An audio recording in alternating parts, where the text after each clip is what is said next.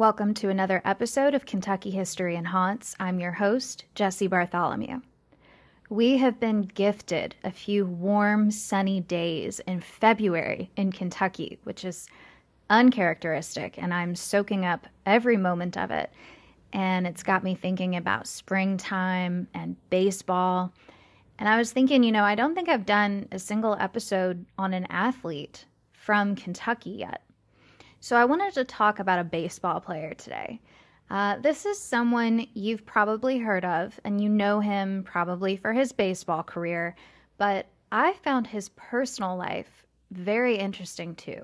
So today I'm going to tell you about the Louisville Slugger, the gladiator, Pete Browning. We got another day of NBA action. And with FanDuel, every night is a watch party. So it's time for your FanDuel crew to make their bets. So, what's the move tonight, gang? You know that new customers who bet $5 get $200 back in bonus bets if you win.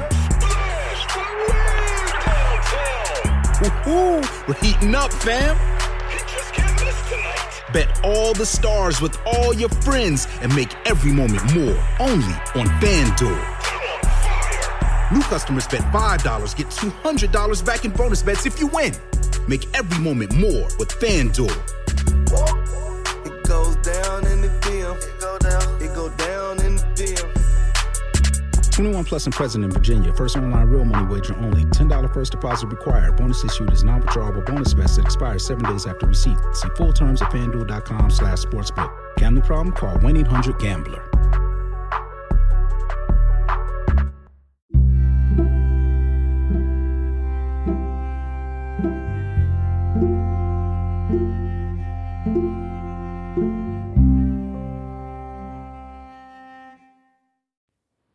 I'd like to mention here at the top of the episode that I found a great article that was so helpful in my research. It was written by Philip von Borries for the Society for American Baseball Research, and I'll link to it in the show notes if you're interested. I also wanted to mention that while I myself am not well versed in Louisville baseball history, I do come from a pretty serious baseball family on my dad's side. Uh, my grandfather, Richard Bartholomew, played semi pro, and he was owned by either the Orioles or the White Sox at some point. Uh, but he, he had a bad injury, and his career was over really before it even started. But he was definitely in that Louisville baseball circle. He knew a bunch of the Louisville Colonels. Uh, a lot of them stayed at my grandmother's boarding house. And so he introduced my dad, who was just a young boy at the time, to some of the Louisville Colonels and other big names in baseball, people like Pee Wee Reese, Al Spangler, Warren Spahn, uh, and Ed Charles. My dad was also a great ball player. Uh, he played in Dayton and then he transferred to Bloomington South High School and he played there and he had an IU baseball scholarship. Um, but same thing happened to my dad. He had a really bad elbow injury, ended his baseball career before it even got started. Um, he did get a degree from the IU Kelley School of Business, so all was not lost, but um, he didn't get to play baseball. Big bummer. Um, but back to our story today. Um, Pete Browning, his real name was Lewis Rogers Browning. I don't think Pete was anywhere in his real name, it was just a nickname. He was born on June 17th, 1861, so shortly after the beginning of the Civil War. Twyla's growling at runners. Um, so, yeah, Pete was born in 1861, right after the beginning of the Civil War. His family lived in Louisville at 13th and Jefferson, and his parents were Samuel Browning and Mary Jane Shepard Browning. Samuel was a successful grocer. He owned a grocery store that was just a few blocks from their house. Um, and they had eight children. Pete was the youngest. So he had three older brothers um, Charles, Henry, and Samuel Jr., and he had four sisters Blanche, Fanny, Florence, and Ida May. Such cute old timey names. So when Pete was 13, his father died from injuries sustained during a tornado in 1874. This is interesting. I don't know if maybe he was out of town when this tornado struck somewhere because uh, I can't find information about a tornado in Louisville in 1874. I know the big ones were like 1890 and 1974. So if, if you guys can find something about an 1874 tornado in Louisville, let me know. Um, but regardless, his father died when Pete was 13. So luckily, I guess, uh, he was the youngest. So I'm guessing some of his older siblings were old enough to work and help his mom provide for their huge family. Um, Mary Jane, his mom, lived to be 84 years old, and Pete lived with her the whole time, um, which is kind of interesting, and we'll get back to that later. But let's talk about Pete's baseball start. Um, in his teens, he started playing for a local semi pro team, the Louisville Eclipse. So, if you're not familiar with Louisville baseball history, we had the Louisville Colonels, which became a major league baseball team. But before that, they existed as the Louisville Eclipse, which was a semi pro team. So Pete was playing for the Eclipse. And on July 28, 1877, he pitched a 4 to nothing win over the National League at the time, which was the Louisville Grays, which you may have never even heard of.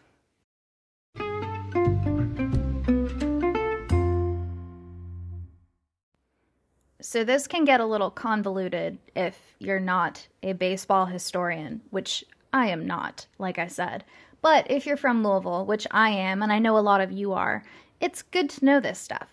So, the Louisville Grays were a charter member of the National League of Baseball. They just didn't last long, and that's why a lot of people haven't even heard of them. They only existed for two seasons because they were involved in a gambling scandal. Okay, so in 1877, they were in first place in their league, and then suddenly they lost seven games and tied one.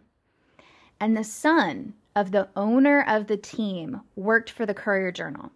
And he put out an article about how suspicious this sudden change in the team's skill was. Like all of a sudden, they were just doing terribly when they were obviously a very talented group of guys basically, the Grays were committing a suspicious number of errors. So the league president decided to investigate, and he asked Western Union to turn over all telegrams sent and received during that 77 season, anything related to this team. And the telegrams revealed very clearly that players on the Louisville Grays team were throwing games for money specifically the pitcher, Jim Devlin, the left fielder, George Hall, and utility player Al Nichols. So these players were banned for life, and the team essentially went out of business. Um, so yeah, I'd never heard about this, and I wonder if it's not told more often simply because it's such a shady story. I mean, it just makes us look bad. It's not the prettiest part of Louisville history, but um, but yeah, that was the Louisville Grays two seasons, ended in scandal. But at the same time, you had the early days of the Louisville Eclipse, which turned into the Colonels, which did become a major league team that also played in the American Association. So, to round out this confusing piece of history here, the American Association folded in 1891, and so the Colonels moved back to the National League, which they continued to play in as a major league team until 1899. I hope you're still with me. So, in 1900, 14 Colonels players went to play for the Pittsburgh Pirates, and that was the end of the Louisville Colonels as a major league team. So, not to be confused with the Louisville Colonels minor league baseball, which during the 20th century, this would be the guys my grandpa was friends with. Over the years, um, the minor league colonels were affiliated with the Pirates, Red Sox, Senators, Orioles, uh, the Braves. And so after the major league team had become defunct, the name was resurrected as a minor league team. That makes sense. So back to Pete Browning.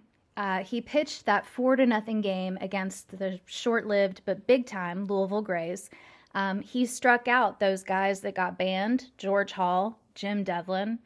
Um, and as the Eclipse turned into the Colonels, Browning really became their star. He led the league in batting and slugging with a 378 and 510 respectively. His batting average was 36 percentage points better than the guy in second place, which was Cincinnati's Hick Carpenter. His batting average across the 13 seasons that he spent in major leagues from 1882 to 1894 was 341, which puts him tied for eighth place on the all time list. He also had one 400 season, which, from my understanding, is pretty outstanding. So, uh, very talented, obviously. Um, and in 1884, he got his first custom made bat from a company called Hillerich and Bradsby, which was a local company that produced a baseball bat they called the Louisville Slugger. I'll read you a quote here. Legend has it that Bud, who played baseball himself, slipped away from work one afternoon in 1884 to watch Louisville's major league team, the Louisville Eclipse. The team's star, Pete Louisville slugger Browning, mired in a hitting slump, broke his bat. Bud invited Browning to his father's shop to handcraft a new bat to his specifications. Browning accepted the offer and got three hits to break out of his slump with the new bat the first day he used it.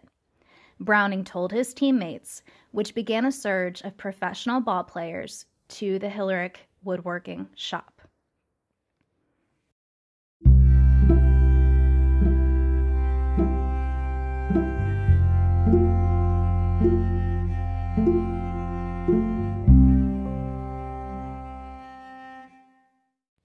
So the Louisville Slugger baseball bat was essentially named after him because uh, you see him referred to as the Louisville Slugger as his nickname in the papers years before um, the company trademarked their bat. So uh, yeah, he was like the unofficial spokesperson basically. Now, twice in the 1880s, Pete Browning hit for the cycle. And when I first read that, I was like, is that a typo? No, it's not. Hitting for the cycle is a term for when a batter hits a single, double, triple, and a home run all in one game. Apparent, apparently, it's extremely rare. Um, according to the internet, it's only happened 339 times in Major League Baseball history. So he did that twice. Um, I've given you kind of the highlights of his career, some of them anyway. Um, but his personal life is a lot more tragic and a lot of the sadness in his life stems from mastoiditis. I think I'm saying that right. I forgot to look it up. Mastoiditis. Um, it's an ear infection, and it reaches like behind the ear into the skull, and it's um, it gives you severe inflammation, and it's very painful. And he struggled with this since he was a little kid. He had his first surgery um, in the mid 1880s when it had gotten pretty unbearable for him. And of course, any kind of surgery in the 1880s, not great, um, but especially when you're talking about anything involving the head, uh, I don't love it. So, yeah, he he had surgery for it starting in the 1880s. He would go on to have several surgeries throughout his life to try to alleviate that inflammation they were never super successful, and it was something he dealt with until he died. So, I talked about how great he was at some parts of the game, specifically hitting. He was often considered one of the worst fielders in Major League history.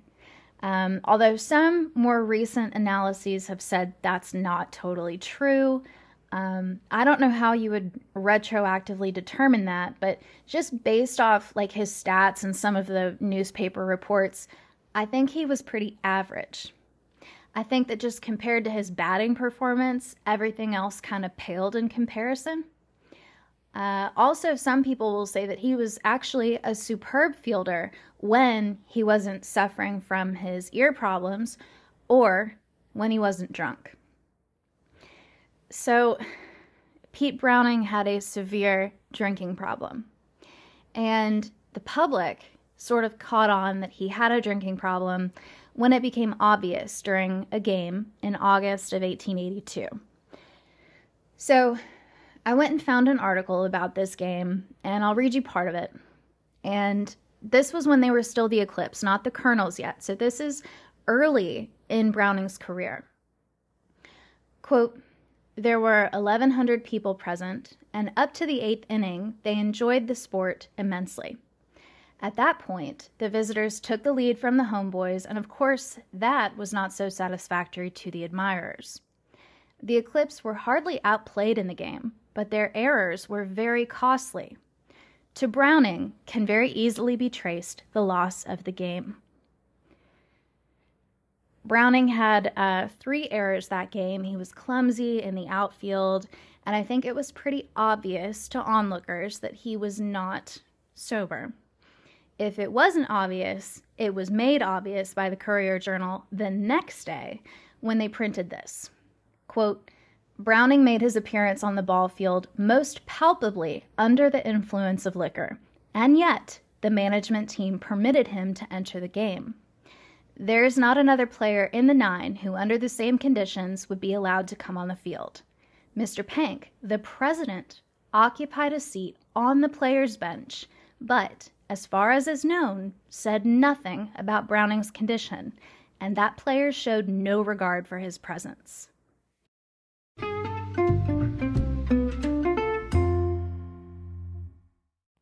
The same article also says, quote, Browning, since the opening of the season, has become too big for this city and has been a very unharmonious element in the club. This is definitely a pattern throughout his career and his life. Uh, the papers are just brutal towards him. They are very judgmental. They are very, they, I mean, they analyze every little thing he does, which, you know, same thing today as a celebrity that y- you kind of have to prepare for that. It's just, um, it's mean. Like sometimes they're just downright mean.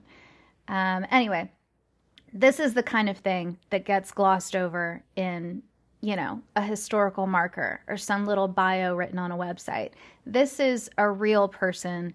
And that's what I love about doing this podcast is that I end up finding out that every person has baggage. The story is always more complicated than it seems on the surface. This guy had demons. And again, a lot of it was the inner ear issue. I mean, ear issues will drive people insane. There's no doubt about it. Uh, but yeah, bottom line, this was the beginning of his career that the paper is writing about him being drunk on the field and blowing the, the game. But his talent also couldn't be ignored. And even though there were calls for him to be fired, it just wasn't going to happen. Um, the fact that he was a Louisville native and and doing this well for this Louisville team, it, you just couldn't you couldn't create a better figure. Um, so they put up with a lot of um, um, acting up, for lack of a better term. So um, I'll kind of round out the rest of his career for you all. Um, obviously, he was a star for the Colonels, even with the drunken mishaps through the 1880s. Um, things were going south for the team, though, and in 1899, they finished last in the league. Uh, they, they did terribly. They won 27 games, they lost 111. They also went on strike that year, which really wasn't a thing yet. It definitely wasn't a thing in baseball. It was kind of the first time players refused to play and it was over a quote series of heavy fines assessed by team owner Mordecai Davidson. Um, I would imagine their relationship with Davidson was on the rocks anyway. Uh, he had been their owner and manager on and off for several years, and every time he was their manager, they would play at their worst. So there was something negative going on there anyway. Uh, but for those eight seasons that Browning played as a colonel, he finished with a 345 career batting average, which was the best by any with more than one season in the league. Uh, it was the best. Second was Tip O'Neill with a 343. So close. So after that relationship was severed, he had moved on to something called the Players League, which is described as a quote, short lived but star studded professional American Baseball League of the 19th century. So, what happened was there was a pay dispute. Um, it wasn't just the Colonels, a lot of teams were saying, You guys aren't paying us nearly enough. This was going on in the National League and the American Association. So, briefly, this third option was formed the Players League. And at first, all these really good players flocked to it. So, uh, Pete Browning went to play for the Cleveland Infants, which only existed for that one season that he played for them. That was in 1890. But during that one season, Browning was their star hitter, and he averaged a 373, leading not just their team, but the entire Players League, which, like I said, was full of good players. But as quickly as it came into existence, the Players League fizzled out, and Browning went back to playing for various teams in the National League. This episode is brought to you by Progressive Insurance. Most of you listening right now are probably multitasking. Yep, while you're listening to me talk, you're probably also driving, cleaning, exercising, or maybe even grocery shopping. But if you're not in some kind of moving vehicle, there's something else you can be doing right now getting an auto quote from Progressive Insurance. It's easy, and you could save money by doing it right from your phone. Drivers who save by switching to Progressive save nearly $750 on average, and auto customers qualify for an average of seven discounts. Discounts for having multiple vehicles on your policy, being a homeowner, and more. So, just like your favorite podcast, Progressive will be with you 24 7, 365 days a year, so you're protected no matter what. Multitask right now. Quote your car insurance at progressive.com to join the over 28 million drivers who trust Progressive. Progressive Casualty Insurance Company and affiliates. National average 12 month savings of $744 by new customers surveyed who saved with Progressive between June 2022 and May 2023. Potential savings will vary. Discounts not available in all states and situations. Browning played for the Pittsburgh Pirates in 1891, the Reds in 1892, and then he went back to the Colonels after they joined the National League in a merger in 1893.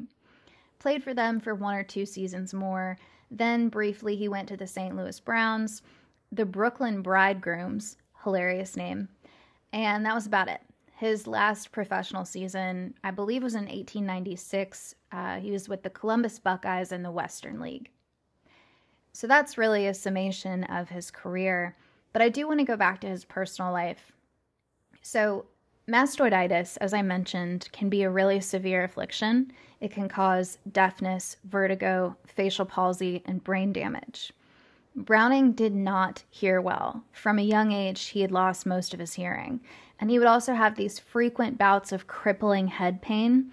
And these symptoms were so severe that he had to drop out of school at a really young age. And so some people didn't realize this, but he was illiterate.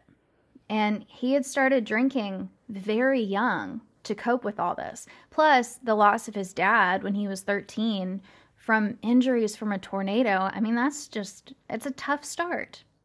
So, uh, the drinking was a lifelong problem, as I said, and the public knew it. They learned about it very early on, so he was always in the public eye. Um, he would get suspended for months at a time for drunkenness. This came later in his life, um, like in 1899, towards the end of his career. Uh, he was suspended for two months. Uh, and a quote he apparently said quite often was, I can't hit the ball until I hit the bottle. So, just to kind of drive home how bad this was, um, I'll read you an article. This is straight from the Courier Journal, Friday, June 2nd, 1888. So, this is earlier in his career. Um, but it says Pete Browning's fall. Pete Browning is a blue ribbon man no more. He fell from grace in Kansas City last Monday, and since then has been apparently endeavoring to make up for the time he lost while wearing the Murphy badge. He got roaring drunk Monday, but was put to bed before he had a chance to show what a large sized ass he is when under the influence of liquor.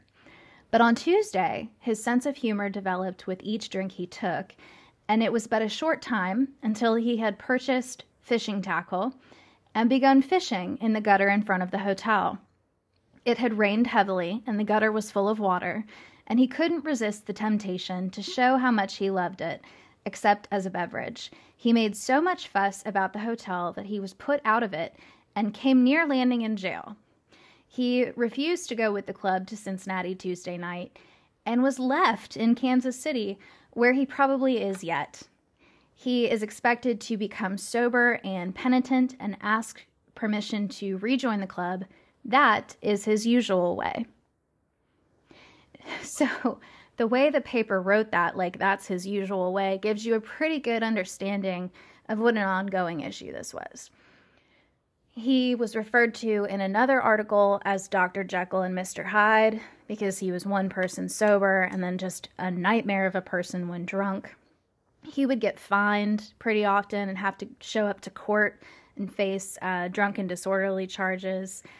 There were periods of time when he would try to stay sober it just never lasted very long.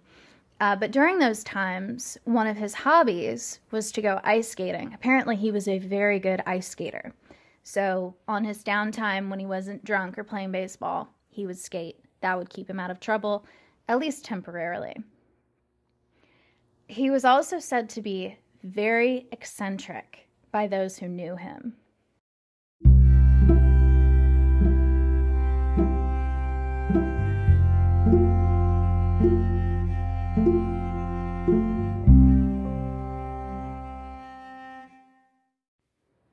For one thing, Pete Browning liked to talk to his baseball bats. He spoke to them, and he gave them all biblical names. He was a very religious man, and he thought that each bat could only contain a certain number of hits.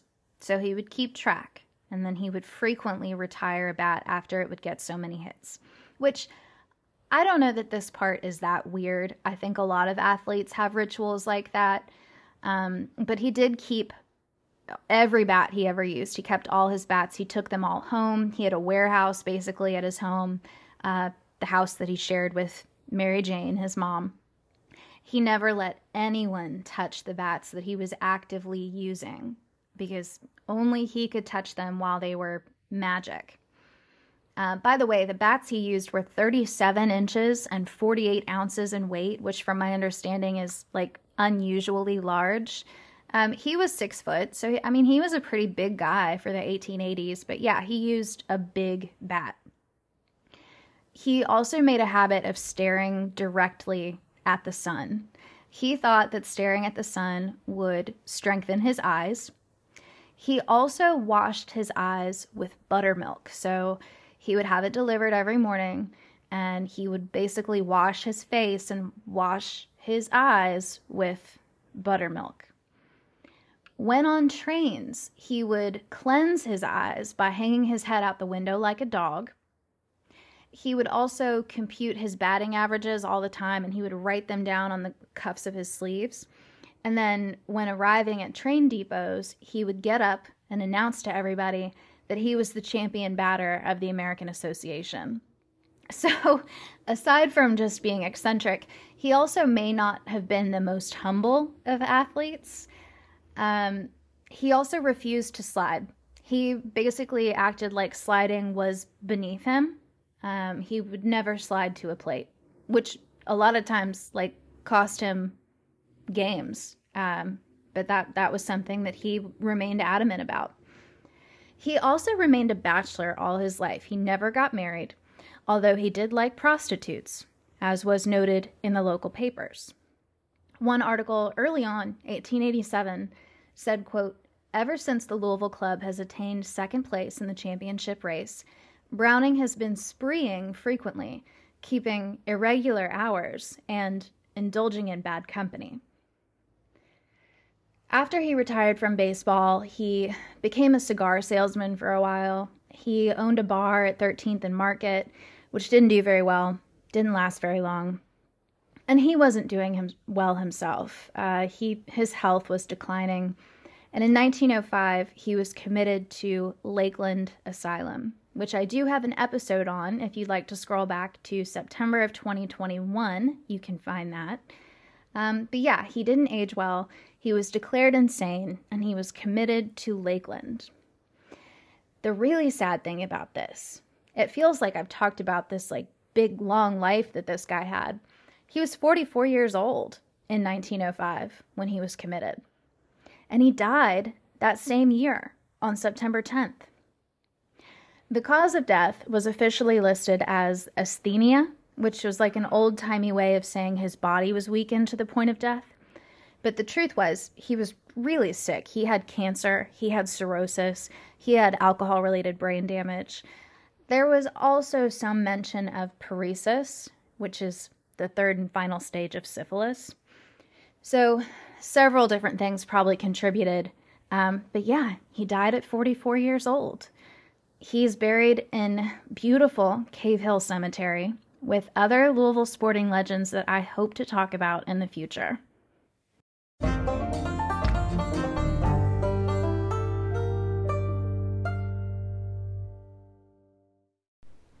So that's the story of Pete Browning, a Louisville baseball legend. If you're not following me already on social media, please do so because I'm going to post pictures of this guy and he is quite quite a looker if I do say so myself. He's very tall. He's got this great old-timey mustache that's just it's so good. With the baseball uniform, it just works. Um, I will post additional resources on my website, kyhistoryhaunts.com, but you can follow me on Instagram at kyhistoryhaunts and find me on Facebook. Just search Kentucky History and Haunts. There's also a Facebook group that is growing, and I'm excited about that. It's called Kentucky History and Haunts and More. kind of a long name, but um, lots of new followers in there. I'm really excited about it. And I think that's really all I've got. I'm just so happy that it's sunny out, and I hope you all are staying healthy and happy. Thank you for listening, and until next time.